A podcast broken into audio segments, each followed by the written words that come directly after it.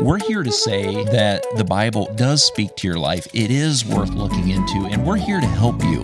You may have questions. We want to talk about that. In Ireland, I feel like we've had a lot of religion. Not everybody has that relationship with God, and I think that is the most important. The Faith on Fire podcast with Steve and Oriel. Welcome to the podcast today. Thank you for joining us.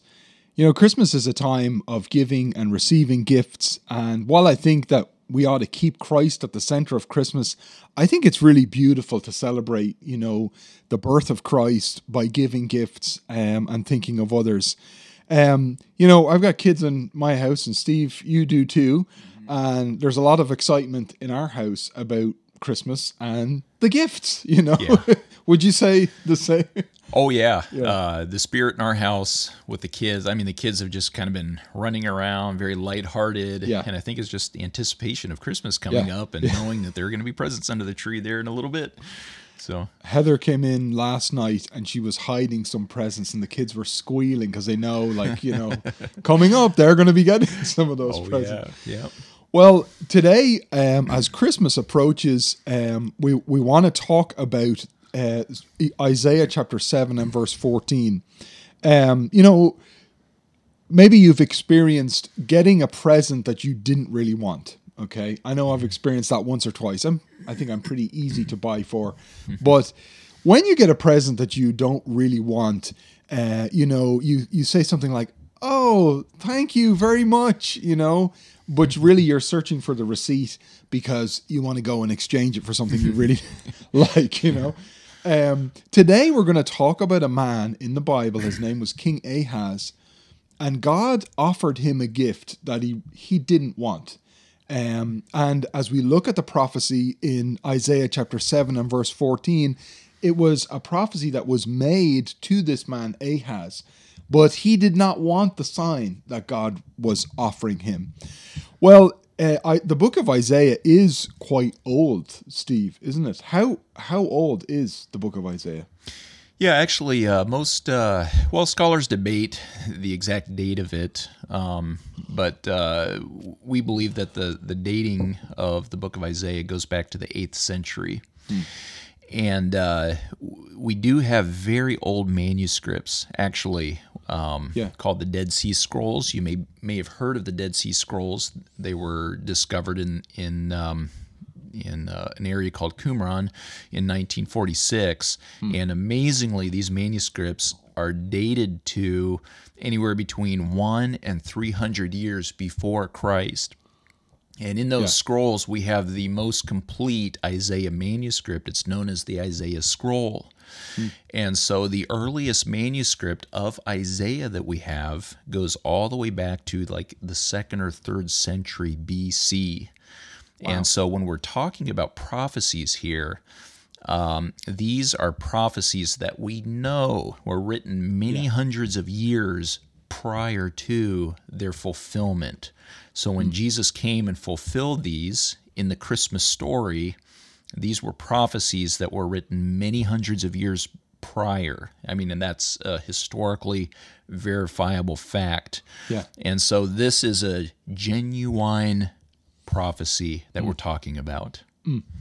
Amazing, really. I remember reading too that historians of all backgrounds, you know, that would maybe say, "I don't believe the Bible," will recognize that the Dead Sea Scrolls are indeed ancient, you know, that they came from without before the time of Christ. And it's amazing too. I remember hearing the book of Isaiah when they discovered it. There were two words that were spelled differently. That was the only difference from the current Hebrew manuscripts they had in 1946. Amazing. Which just demonstrates, people will say, "Well, the Bible has changed over the years." It hasn't. God has preserved it, and it is a supernatural book. Right. And I think that I have found this prophecy that we're talking about today in Isaiah 7 just fascinating as I looked at it over the last few days. And the story really starts out, to give you a little bit of background of what happens. I know you know this, Steve, but we're both Bible geeks, so we love talking about this sort of stuff, you know. But in 732 BC, King Ahaz was on the throne of Judah. He was the king there, and he wasn't a godly king. These were the people of God who were supposed to be following God, but Ahaz was not following God. He was sacrificing, this is awful, he was sacrificing his children to the pagan god Molech, the Bible tells us. And so he was a wicked king. Yeah. He was ungodly. And at one point in his reign, Israel and Syria unite to attack the nation of Judah. And understandably, Ahaz and all the people of Israel, of Judah, are terrified. Okay. Mm-hmm. And you were telling me that at that point, Ahaz turned to another king for help, didn't he? Right. What was going on was there was a big threat that was quite a ways geographically removed from Israel, quite a ways away from Judah. Yeah. It was the rising power of Assyria. Right, right. And so Judah's near neighbors, Israel and Syria, at that time yeah. were under threat from Assyria. Mm-hmm. And so, not to be too confusing here, but Syria and Israel came to fight against Judah. They wanted to force Judah to come into league with them against Assyria. Mm. And here yes. comes Ahaz, and he's facing now this threat from two enemies, Syria and his own brothers yes. in the north, Israel. Yeah. And he's wondering, how am I going to defend myself against them? Mm-hmm. And he was really looking at, if they were able to defeat Judah, he was looking at his own kingship and really the long line of kings in Judah, mm. of the line of David, being totally wiped out. Wow. And so yeah. here is David here's Ahaz on the national stage, facing this huge dilemma in his life. How am I going to preserve my kingdom? Mm. Yes, yes. And you could think, it's kind of not unlike today when you have like the Ukraine or Crimea yeah. and these big world powers that are threatening smaller powers. The same sort of thing was going on all the way back in Ahaz's day. And so Ahaz was faced with some important choices and decisions that he had to make. Mm, yeah. I think the next thing that happens in the story is God being very gracious to Ahaz. And there's several reasons, I think, why God intervenes. But basically, God sent the prophet Isaiah to Ahaz to give him a message. And so Isaiah comes, Ahab is actually making ready for war. Mm-hmm. and Isaiah finds him where God tells him to find him, and he goes with his son, actually, his young son, to give him a message.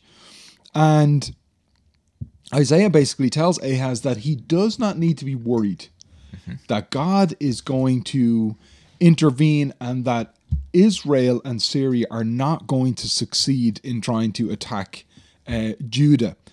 And so there's several verses there in Isaiah chapter 7 before the promise that is very famous, Isaiah 7:14. Mm-hmm. And Isaiah is saying to Ahaz, look, you don't need to be worried. These nations are not going to be victorious against you.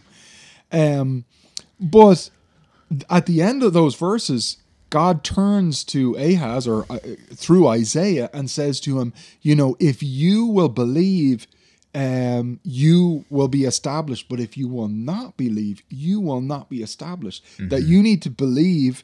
Isaiah is saying to him, you need to believe that what I am saying to you is going to come true. Yeah. Now, did he believe?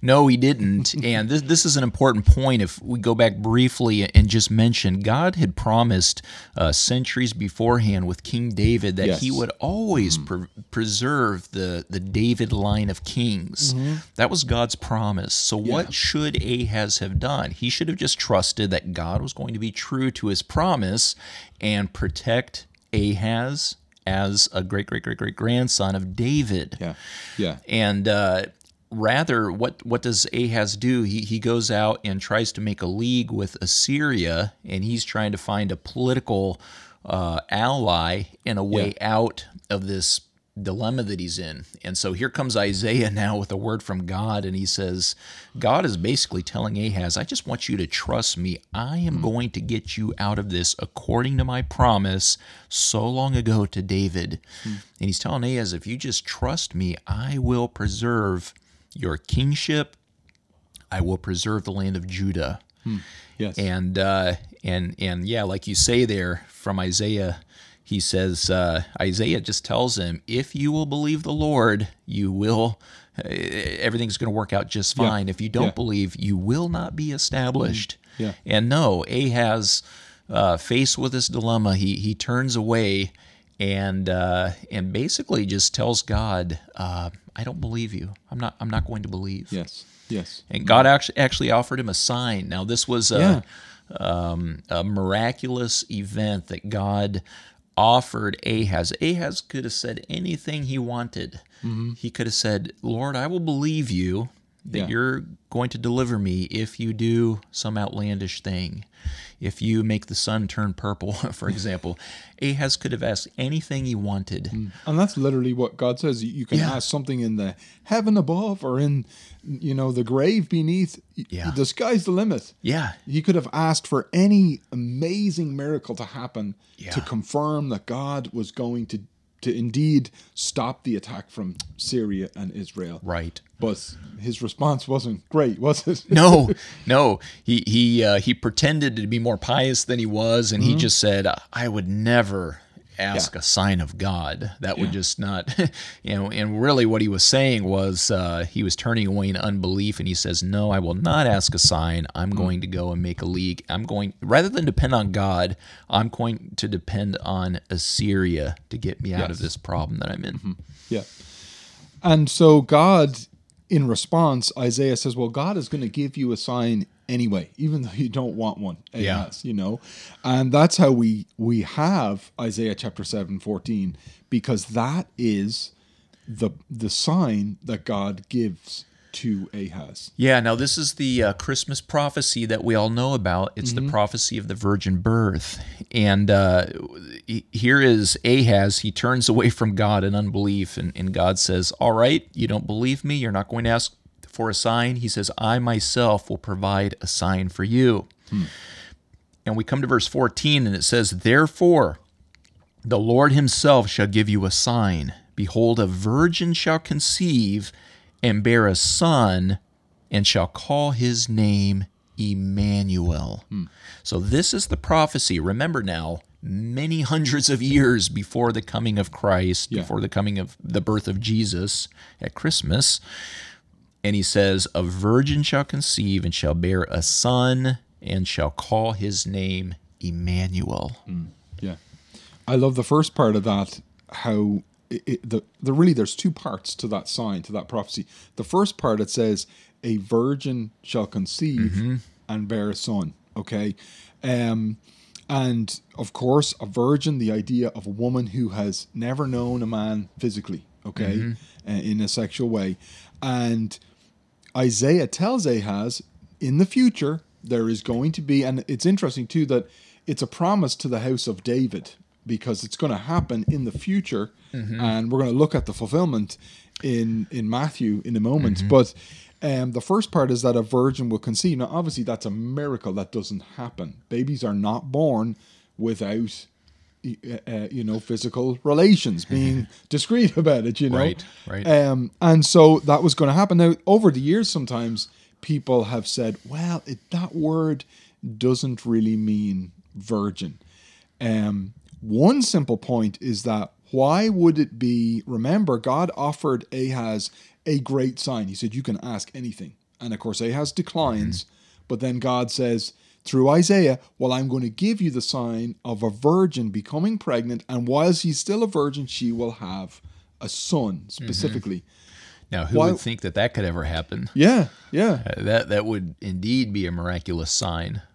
Yeah, but the thought that comes to my mind is, if it's not speaking about a virgin, why is that a sign? Why is that remarkable? In other words, it is saying that the woman who would become pregnant would be a virgin. She would never have been with a man. Yeah, he's not just saying like many people who want to attack the prophecy because they want to really attack the Bible and say, oh, this isn't a real prophecy. We'll say that word there just means a young woman. A young woman shall conceive and bear a son. Yeah. And yeah, that's a wonderful point there. What kind of a sign would that be? That would be an everyday occurrence. That would be no sign. Yeah. So for it to actually be a sign proclaimed by the prophet Isaiah, it had to have been a virgin, just like that word in the Hebrew and in its Greek translation means. It means a virgin, a young woman who has never had sexual relations. Yeah. And I believe it's the only way that you can translate that word. Right. And then the second part of the prophecy, the sign, is you will call his name Emmanuel, which is so powerful. Yeah. Saying that the Messiah would literally be God with us, or God with us in human flesh. Yeah. And looking forward to when Jesus would come. So this is not the birth of any ordinary human being. What Isaiah 7:14 is talking about is a person who will be divine. They will be God. Yes. And it's very clear there. And I marvel at that thought when you think of Jesus, that he is God come to be with us, to be in humanity, to live with us, and of course, ultimately to die. But his name is Emmanuel, God with us, you know. Yeah, maybe we should mention briefly that this is what makes the Bible so extraordinary, and especially when we talk about prophecy. What other book could predict an event many hundreds of years before? And this wasn't a one-off happenstance type prophecy. This was a very precise prophecy that had to be fulfilled in a certain way for it to be true. Yes. And it wasn't a one-time prophecy. It's also mentioned later on in the book of Isaiah, and also when we come to Micah, who was a contemporary of Isaiah. Yes. He was a prophet who had a ministry around the same time as Isaiah. He also picked up on this theme of the virgin birth, and he mentioned it in Micah 5, verses 2, 3, and 4. If you look at that, we mentioned that last week in the podcast. And that's the prophecy that says that this child will be born in Bethlehem. And so actually this prophecy is not just here. This is the clearest passage of it, the clearest declaration that we have here in Isaiah 7:14. But it's actually a theme that runs in these prophets around this time. Quite extraordinary, really. Yeah. It seems too, a lot of Bible scholars believe that Micah 5 is actually alluding to Isaiah 7. In other words, of course, it talks about how Jesus will be born in Bethlehem, and it talks about his deity. You know, it says whose goings forth were from everlasting, you know, that this is the eternal God. And I know we spoke about that a little bit last week. We're kind of leading up to the fulfillment of this. We don't want to give away too much because we're actually going to read it in Matthew. Hard. But think about how detailed this prophecy is, and what this young child is going to be like. Born of a virgin, he's going to have attributes of deity, of God. He's going to be God-like, or God in the flesh. Emmanuel means God with us. Yes. And so... there's no doubt when we look back in history about the fulfillment of this. There's only one person that meets these criteria. Yes, yes. It's interesting, too, that even in the Gospels, I know we need to go on to the next point, but I love Micah 5, too. It's a powerful prophecy. Passage, But even the people in Jesus' day, not only the Jewish leaders, but also the ordinary Jews around the time of Christ, expected Jesus to be born in the town of Bethlehem. The Messiah, you know, of course, we talk about Jesus. They were looking for the Messiah, the one that God would send. And it's very interesting to me that they understood Micah 5:2 as speaking about the Messiah. And they were waiting for someone who would come, who would be sent from God, that would be born specifically in Bethlehem. And if Isaiah 7:14 and Micah 5:2 are linked, Isaiah 7:14 is definitely referring to the Messiah. Yeah. And we will see here in Matthew chapter 1, it talks about the fulfillment of that prophecy. basically the backstory. I'm not going to read the whole passage, but Joseph becomes aware that Mary is pregnant and they are engaged to be married. It's in Jewish terms is a little stronger than our idea of engagement in the Western world. They were betrothed, and Joseph becomes aware that Mary's pregnant, and of course he's disappointed. He presumes that she's been unfaithful to him. She's been with another man. And so he's thinking about these things. The Bible says he didn't want to make a show of her. He was a good man. Joseph was a just man. And it says in Matthew chapter 1, it says, "But while he thought on these things, behold, an angel of the Lord appeared unto him in a dream, saying, Joseph, son of David, do not be afraid to take unto you Mary your wife, for that which is conceived in her is of the Holy Ghost," the Holy Spirit, "and she will bring forth a son, and you will call his name Jesus, for he will save his people from their sins." And in verse 22 then, "So all this was done that it might be fulfilled, which was spoken by the Lord through the prophet, saying, Behold, the virgin shall be with child, and bear a son, and they shall call his name Emmanuel," which is translated God with us. And so the angel is sent to Joseph and says, she has not been unfaithful to you. This is miraculous. She is pregnant by a miracle that the Holy Spirit has performed in her body. And then what is so amazing to me is the angel... well, the book of Matthew quotes that prophecy from Isaiah 7:14. Mm-hmm. Now, what does that mean about who Jesus Christ is?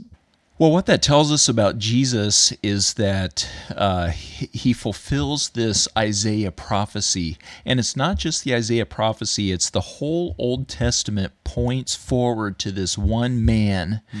And no one else in history fulfills these prophecies. Yes. And so really Jesus, according to the Bible, is the center point of history. He's the most important man of history.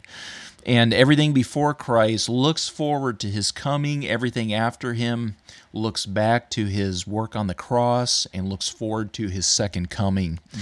And so it really tells us that, well, the virgin birth tells us that, first of all, Jesus is God. He is Emmanuel. He is God with us. He's God in the flesh. He is the God-man. Yes, because whoever fulfilled that prophecy in 7:14, Isaiah 7:14, has to be God. Must be God, yeah, according to both Isaiah and Matthew. Mm, yeah. And secondly, he was virgin-born, which means that he is the sinless Savior.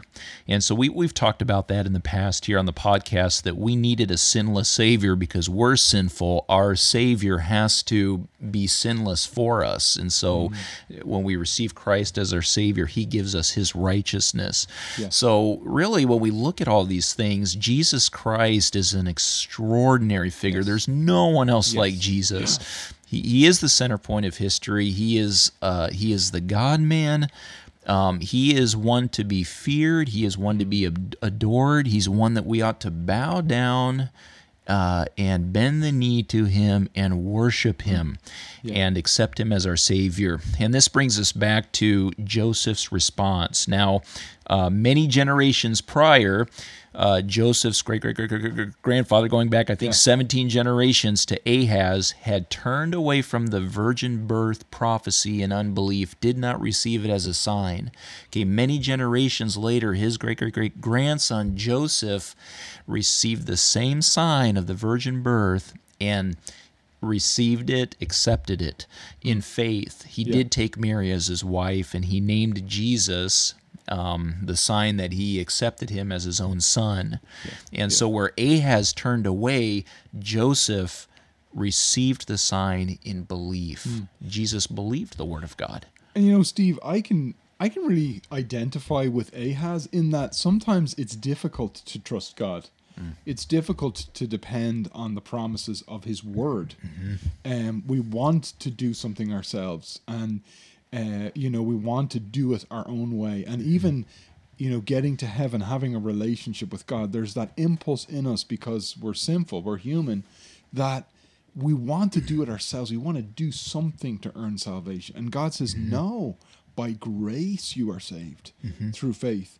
And so, like Joseph, we need to trust the word of God and depend on his word. And so I want to be like Joseph. You know, I want to trust God's word. Yeah, the virgin birth is really a test of faith. It was a test of faith for Ahaz, for Joseph, and for us. And so the question for us and the question for all of our viewers is, what do you do with God's word and God's presentation of Jesus as the gift who would save us from our sins? And you have to recognize that God is holding out this gift. And like Oriel said at the very opening of this podcast, you may not want this gift. You may not recognize that this is a gift you need, but this is the God's gift for you. It's the coming of Jesus as the Savior of the world. And like Isaiah said to Ahaz, if you don't receive this, you will not be established. Yeah. Yeah. In other words, if you don't receive Jesus Christ by faith, you'll never be accepted by God. And so how do you respond to Jesus? Have you accepted Jesus Christ by faith? And as we've said so many times, it's really up to you. You have to just believe God's word and receive Jesus Christ by faith in your heart. Bow the knee to him and depend on him as the Savior from your sin.